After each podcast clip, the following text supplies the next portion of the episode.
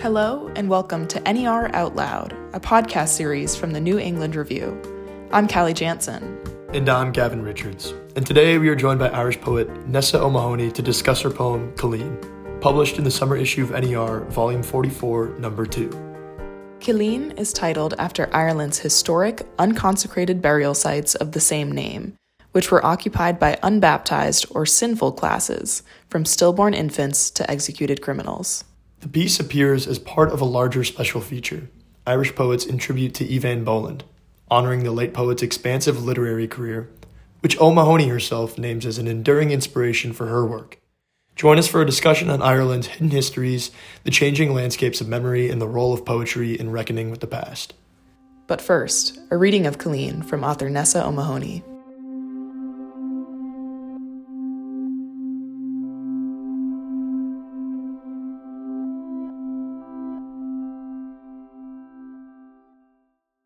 Cillín, Valentia Island, 22nd of the 8th, 2021. You'll find it on the highest road transcribing the island, from sea to mountain top. Watch long enough, and patterns of stone, angles of earthworks reveal careful placement, the habits of memory. Three thousand years they have come here, honoured their dead, buried their shame, consigned their prayers to fire, smoke, ash, a small bundle of cloth. Unnamed even in God's eyes, but remembered century after century. If not the loveliest spot on the island, it's the most forgiving, offering the warmest embrace of bog and grass, where nothing grazes, not even the hares run through it.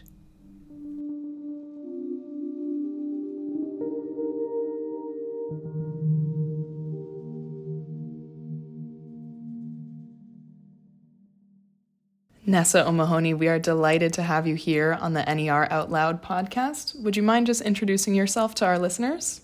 Sure, I'm I'm Nessa. I'm a, a Dublin-born poet, and I'm I'm living here with my husband and border collie. Um, I have uh, to date published five volumes of poetry, um, a crime novel, and I've edited a range of different anthologies. Most recently, the Poetry Ireland Review special tribute to Eavan Boland. Well, thank you so much for the reading. That was absolutely lovely. Um, when I first read the piece, I had no idea. I didn't know what a Killeen was.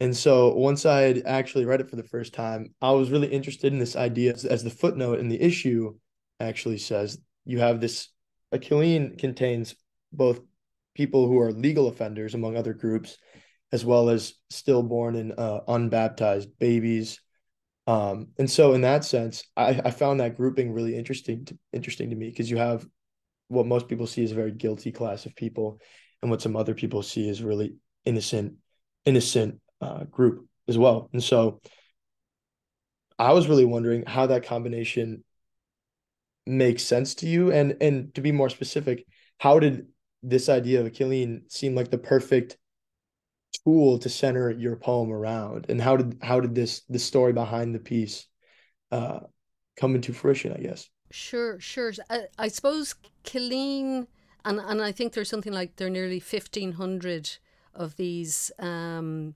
enclosures all over ireland. Um some of them thousands of years old some of them maybe a matter of centuries but they have been traditionally places of unofficial burial if you like, uh, places where people who mightn't be accepted by the official church, who, you know, maybe unbaptized babies or, or shipwreck victims, um, you know, a diverse range of souls who, for one reason or another, um, weren't deemed suitable for the official sanction of a church burial. And um, all of the, all that that entails. So so these Killeen could be places where you know somebody might bury a child, a, a stillborn, or an unbaptized child at the dead of night, you know, not wanting people to know that they had had this child and, and the child is buried, but they want a place to be able to visit.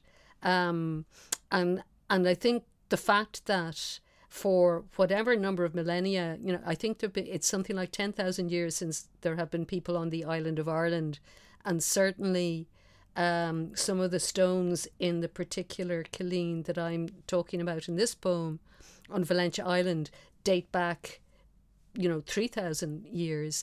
There has been always this need for, for humans to mark the spot where an ancestor is buried, where a descendant is buried, where somebody who they care about is laid to rest, and it is a sacred space, whether it's sanctioned by the church or not.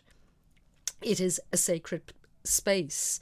Um, and so I, I used to visit Valentia um, very regularly as, as, a, as a younger uh, person and wasn't aware that this space existed at all because it's at the top of the island in the middle of a road, as I describe, uh, along the top of the island. And, and the islanders would know its existence, but it's not one of the tourist places.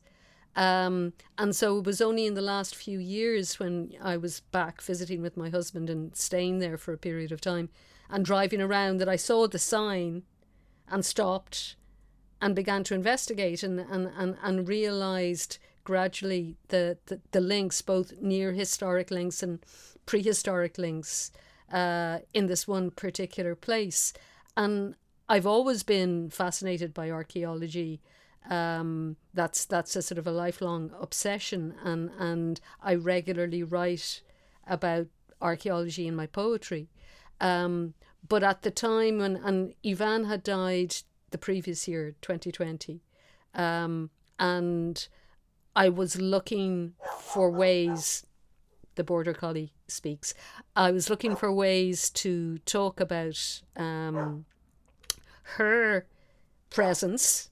Um, she died during COVID. She died at a time when um, six people were allowed to attend funerals. So, in normal times, Eavan's funeral would have been a massive event everybody would have come and celebrated her life and her work the way we did when Seamus Heaney died. But because this happened at the start of COVID, it was just the six members of her own family and the rest of us watching on on on a live stream, I suppose. So all of that was playing into the fact that we hadn't had a chance to kind of attend her to her final resting place. Um, and she was somebody who was very conscious of history and the way we mark history in the landscape. So that seemed to sort of feed into this idea of exploring how we remember people and the spaces that we choose to remember people and that very long sort of period of time that that remembering people covers if you have prehistoric uh, stone rows alongside much more recent um, stones, and and many of the people buried there wouldn't have had a stone at all, but people would know that they were there because ancestral memory would last long enough. So it all seemed to feed in both with my own sort of general obsessions, but but also that sense of that connection with the past that Eavan always explored in her own writing and now that she sadly is part of a past, um, remembering that through this sort of exploration, if that makes sense. Absolutely. You mentioned that you went to Valentia Island as a as a child. Did you ever encounter the the Killeen there? No, not at all. Um, I wasn't aware of the archaeology of the island really, really at all. We, you know, Valentia was a place to go down to the pier and watch the fishermen and um, go on to beaches and things, but but and and I you know it is actually an island that that's quite unusual in in in Ireland in that it has a whole layer of um um how would you describe it? It it has a big link in telecommunications in that it was the first location of the transatlantic cable. In the 1850s they laid a cable between uh, Newfoundland and Europe and, and the west southwest coast of Ireland was the place where they chose. So there was a whole um, institution that was built up around that. Um, so there's a big cable station and there's lots of information about that, but far less information about the more distant past, the archaeology, and, and actually Valentia is very rich. I've I've um, more recently um, thanks to uh, a friendship with a, a, wonderful guy called Owen O'Neill, who who is a um, historian and yeah, has a great interest in archaeology and is now living in Valentia. So he has um, recorded videos about some of these places and, and shown us some of them. Um, so I have become a lot more aware of what is there.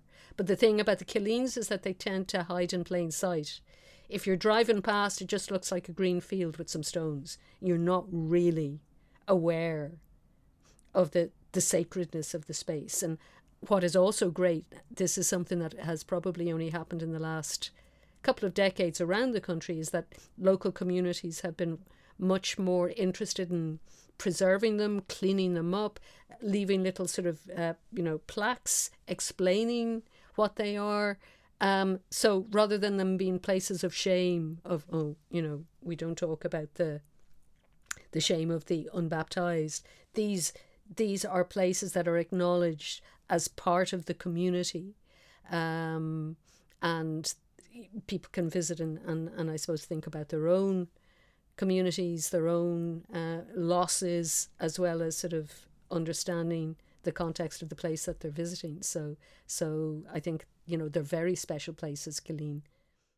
I'm particularly fascinated by this idea that you've been touching on of kind of the people constructing sanctity on their own, of how this space, the Killeen, was never historically designated as a particularly consecrated space or anything official, but has transformed into this space that holds a lot of sanctity and in your piece, Cillín captures a lot of tranquility.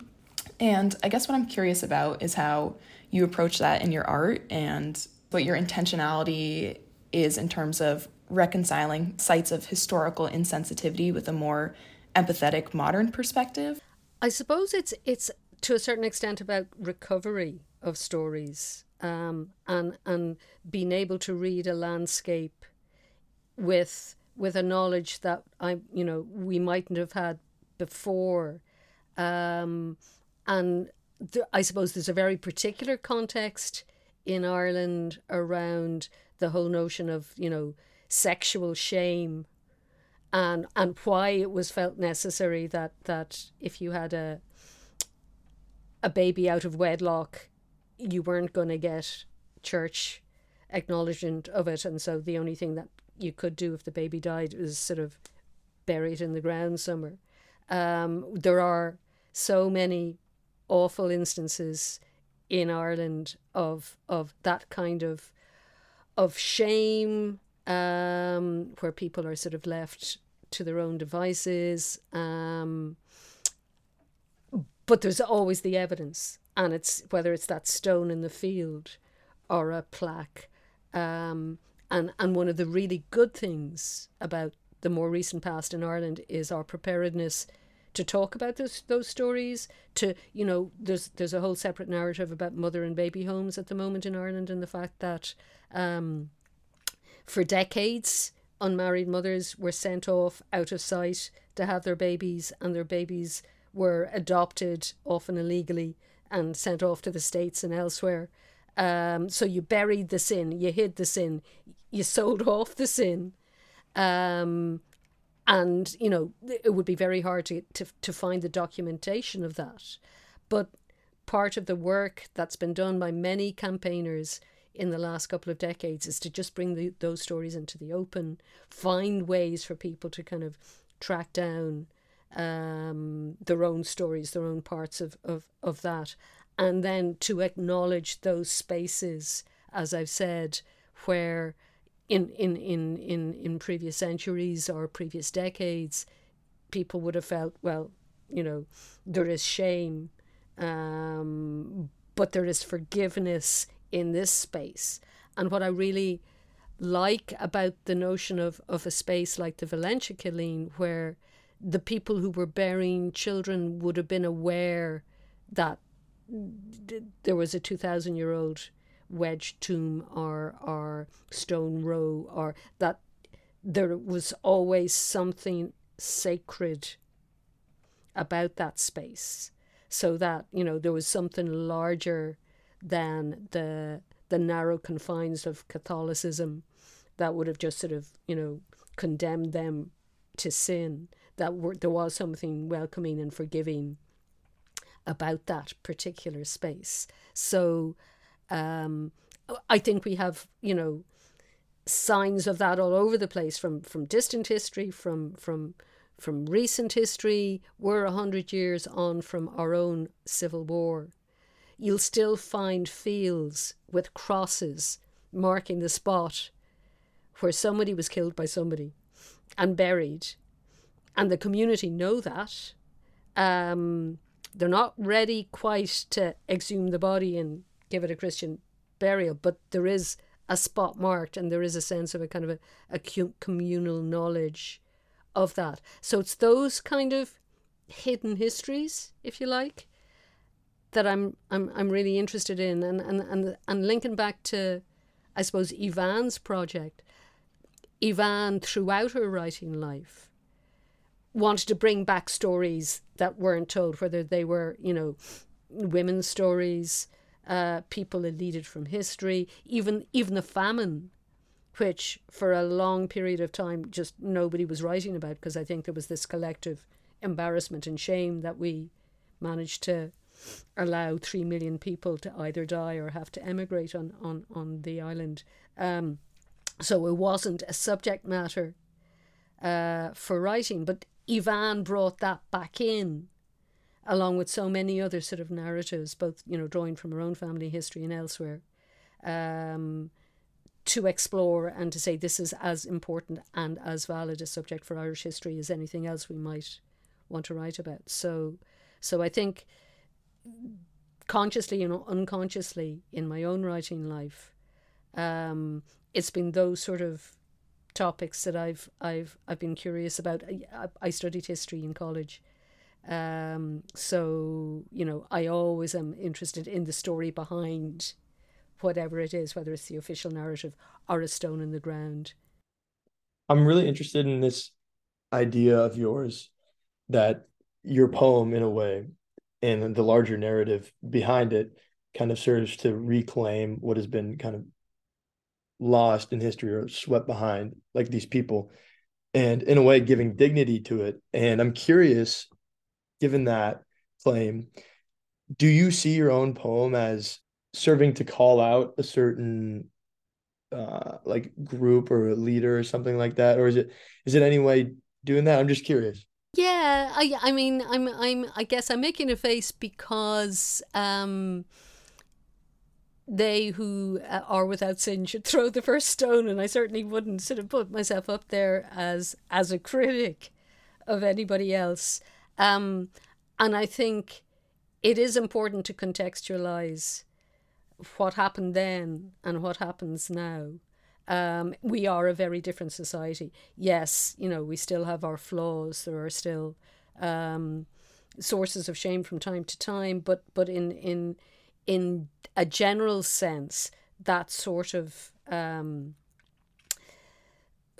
repressive uh, rule of law that uh, the Catholic Church exerted for, for so many centuries does not exist anymore.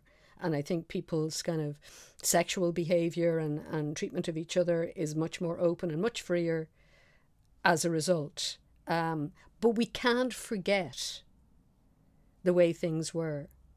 And and it can be very easy in in a period of, of comparative um, freedom to forget that it's only a matter of decades. I think the last Magdalen Laundry, which was a place, again, just to, to explain to your listeners, um, one of the options for the unmarried mother, if they weren't going into a mother and baby home, was to go into a laundry um, run by nuns where they might do the washing of um, the the clothes of local priests, or it could be an indus- industrial scale kind of laundry.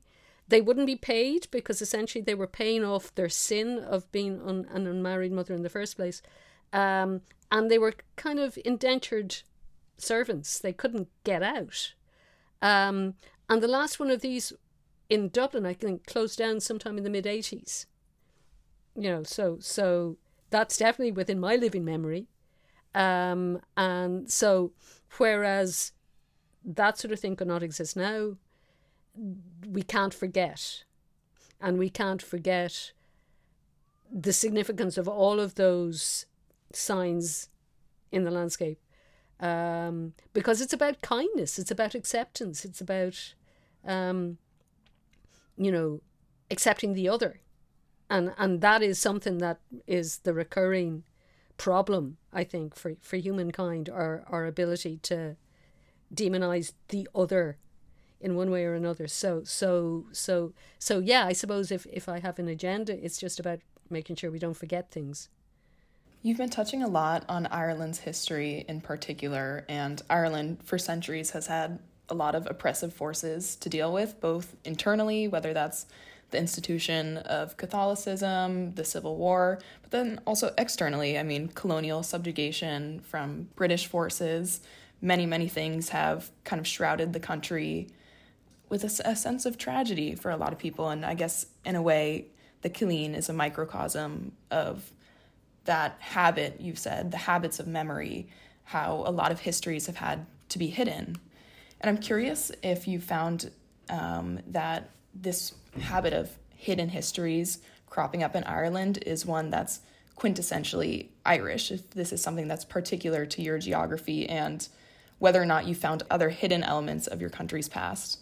Yeah, I'm I'm not sure if it's uniquely Irish. I think it it it's a sort of a um, a recognizably human instinct not to face up to the difficulties of of a past. So so you might say in Ireland, whatever you say, say nothing. But, you know, there might be other contexts in other countries where the easier thing is to just move on and not acknowledge rather than um, stop and talk about, you know, what might be going wrong.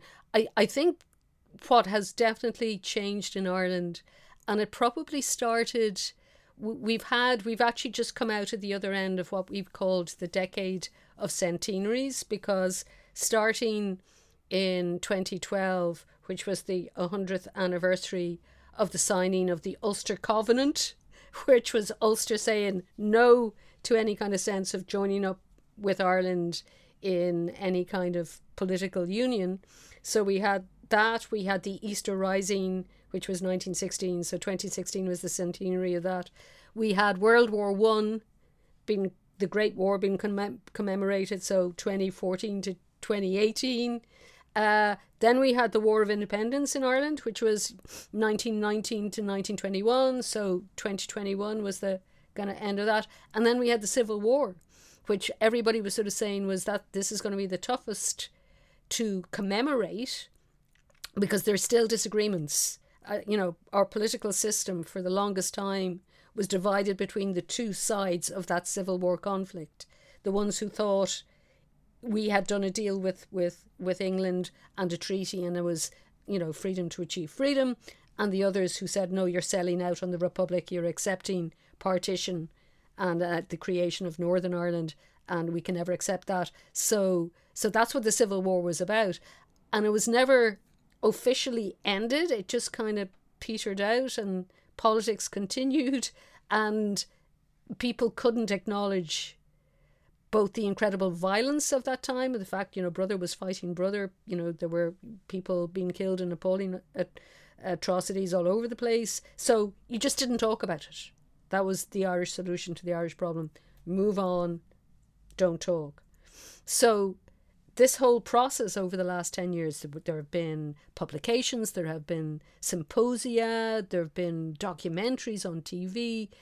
And very importantly, there's been a sort of an Ireland of Ireland approach, particularly when talking about the the uh, Irish participation in World War One, because two hundred thousand Irish people fought mostly for the British Army in World War One. But when they came back, they couldn't talk. You know, anybody who did come back, and it was a small proportion of that 200,000, most of them died in the Somme and elsewhere.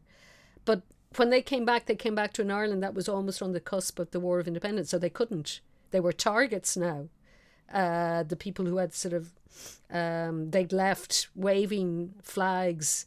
Um, Sean O'Casey's play, The Silver Tassie, is a wonderful play exploring that whole idea of that shift in public opinion, you know, waving off the heroes in 1914 and then condemning them roundly and trying to kill them when they came back in 1918. So that island wide discussion was really important. Uh, that you know people realized that that were far more things joining us than dividing us, um, and I think it is a very good pattern or a very good model of how how to deal with a contested past. You don't ignore it. You talk about it. You find the stories. You tell the stories. Um, you keep that record, that archive. Um, so I think I think we've learned a lot of lessons from that over the last that well it was the world's longest decade. I think it was about twelve years of a decade. Uh, but we've learned a lot, uh, and going forward, I think I think we can continue to to draw on those lessons. I'm curious if you, as a poet, as an Irish artist, feel a personal sense of obligation to talk about that past, given the enormity of the past and how it continues to affect the present Irish society. I I do in a way, and it's it's partially the, the personal, but then you know if you talk to any Irish person and ask, uh, you know, particularly my my generation, my grandparents would have been um, young adults during the War of Independence and the Civil War. My grandfather fought in World War One, came back, and joined the struggle for Irish freedom and was in the War of Independence and the Civil War, but talked about none of it afterwards. And so I'd hear some stories from my mother about this and then got more and more curious. So did my own research. I, as I said, studied history in college when I was a, a young woman. And so it felt very natural to be using poetry to tell those stories because we hadn't heard them. And I think that has become progressively um, more common. We had a whole um, project here in Ireland called Poetry as Commemoration, which was a sort of a, a joint between University College Dublin and Poetry Ireland, uh, just going around running workshops in libraries and, and, and centres all over Ireland, getting people to talk about their own family stories in the context of that decade of, of commemoration that I had been talking about. And there have been extraordinary stories coming out of that. So so I think for me it was the fact that that wasn't part of the official narrative. You know, when I studied history, we we learnt about the treaty negotiations, far less about the Civil War and definitely very little about the 30s and the 40s and the 50s and those decades that shaped our country. Um, so, you know, I, I, I do feel that there's a way to tell the universal through the personal to the specific. And so, you know, I in my case it was it was my my my grandparents' stories um, as a way into that larger Irish narrative. Yeah. We've been you've been talking at least about how Eavan Boland. I've been talking a lot. no, we love it. We love it. Um, but you've been speaking a lot about the influence on Eavan Boland on your personal writing and career. And I'm curious as well about how she has left an impact on Irish writing and poetry on a global scale and your opinions on that. As as we know, uh, you have actually co-edited an, an, anthology of critical and creative responses to her work. Yes, uh, and and and most recently, something something I'm actually working on at the moment, an anthology of writing by women, many of whom were part of a series of workshops that Eavan taught in the 1980s. Um, you can't overstate the impact that Eavan had on women writers in, in this country because um, th- through so many different layers, both through her own writing and the subject matter that she chose. So, you know, being prepared to, to talk about breastfeeding and, and motherhood and life in the suburbs and history and woman's role in history and, and, and all of those elisions, those things that we exclude that I, I was talking about earlier. So, subject matter, incredibly important, and, and people finding in her writing as sort of a permission to write the sort of poems that they wanted to write about their lives, um, but also very practically through the work that she did to um, facilitate workshops all over Ireland at a time when these weren't happening. It was it was Arlen House, the the the publisher, the feminist publisher, Catherine Rose was the director at the time, and they started this women's education bureau with a view to just offering opportunities. Um, Eavan was very conscious as she came of age as a writer that there were so few role models for her, you know, of of women writers. Not that they weren't, uh, you know, certainly um, there's been a lot of work more recently. Uh, rediscovering people like Freda Laughton and uh, Blanaid Salkeld and, and a lot of women who were writing in the 20s and the 30s and the 40s, but they weren't being anthologized and they, their, their, their work wasn't being kept in print. So when Eavan started writing in the 60s and the 70s, and she was looking around for other women writers that she could continue the, the conversation with, it was to American women poets that she had to turn because there were so few um, peers or role role models. So so you know she would talk a lot about the influence of um, Adrienne Rich um, at that stage of of her writing career. But through the Arlen House workshops, she um, worked with, you know, so many tens and tens and tens of women writers who were still writing now and who talked in the period after her death about the importance of, you know, having that chance to talk with her about the process of writing, about the seriousness of the craft, um, you know, the rigorness, rigorousness that you need as an editor of your own poetry. Um, I mean, that's one thing that I personally didn't, I'm sad to say, have the opportunity to do because I really only uh, came upon Eavan's work uh, in the late 90s and she had moved to Stanford at this point. Um, so I never got a chance to do to a workshop with her, but by God, it sounds like the most divine, slightly terrifying, but wonderful thing to have done. So, so both through the work, the wonderful poetry, through the really important uh, essays. Um, it's hard to think of another Irish woman poet who has written quite so extensively uh, about her own poetics and her own project. So to have that as a kind of a resource as well, but then to be aware of just the importance of, of the work that she did um, through the workshops the, you know, you can't, as I said, overstate her importance and her impact. And I think people will be reading her poetry for decades and decades to come. Thank you so much for that. And as we're wrapping up here, uh, we wanted to know if you have any work you're working on right now that we can look forward to, anything we can anticipate coming from you soon. Well, I am editing it. There's been a lot of editing over the last while, and as I said, I'm editing this anthology. Um, I a, a scoop for the podcast. It's called "Tearing Stripes Off Zebras." It it, it it's a quote from a one of Eavan's uh, poems, um, but it's an anthology of writing by women who, one way or the other, were connected to Eavan's project uh, in in the eighties and who've continued to write wonderful fiction and non-fiction and, and, and drama and poetry since then.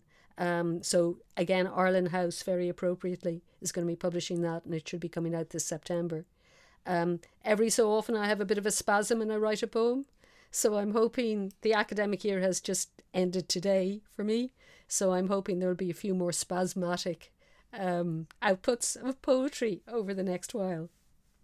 Well, thank you so much for joining us. It was an absolute delight to hear you speak about your work, about Eavan Boland and all of you know her legacy and everything that she's left us. A very, very real pleasure to talk to you both. Thank you so much.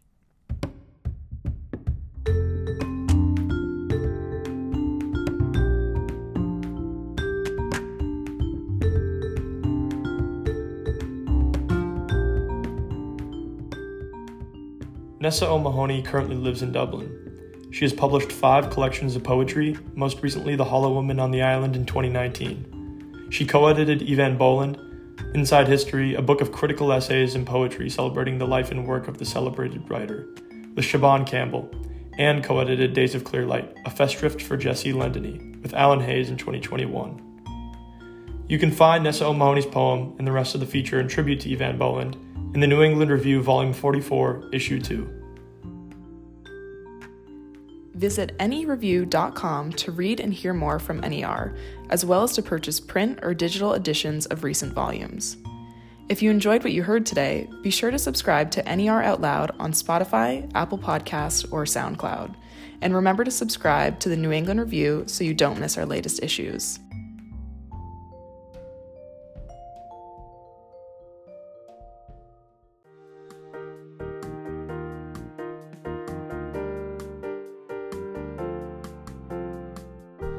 This episode of NER Out Loud was written, edited, and produced by Cali Jantzen and Gavin Richards, summer interns at The Review. The NER Out Loud podcast is produced by the New England Review in association with Middlebury College. Our original theme music is by Thomas Wentworth, and all other music was provided by Blue Dot Sessions. From NER Out Loud, I'm Gavin Richards. And I'm Cali Jantzen. Thank you for listening.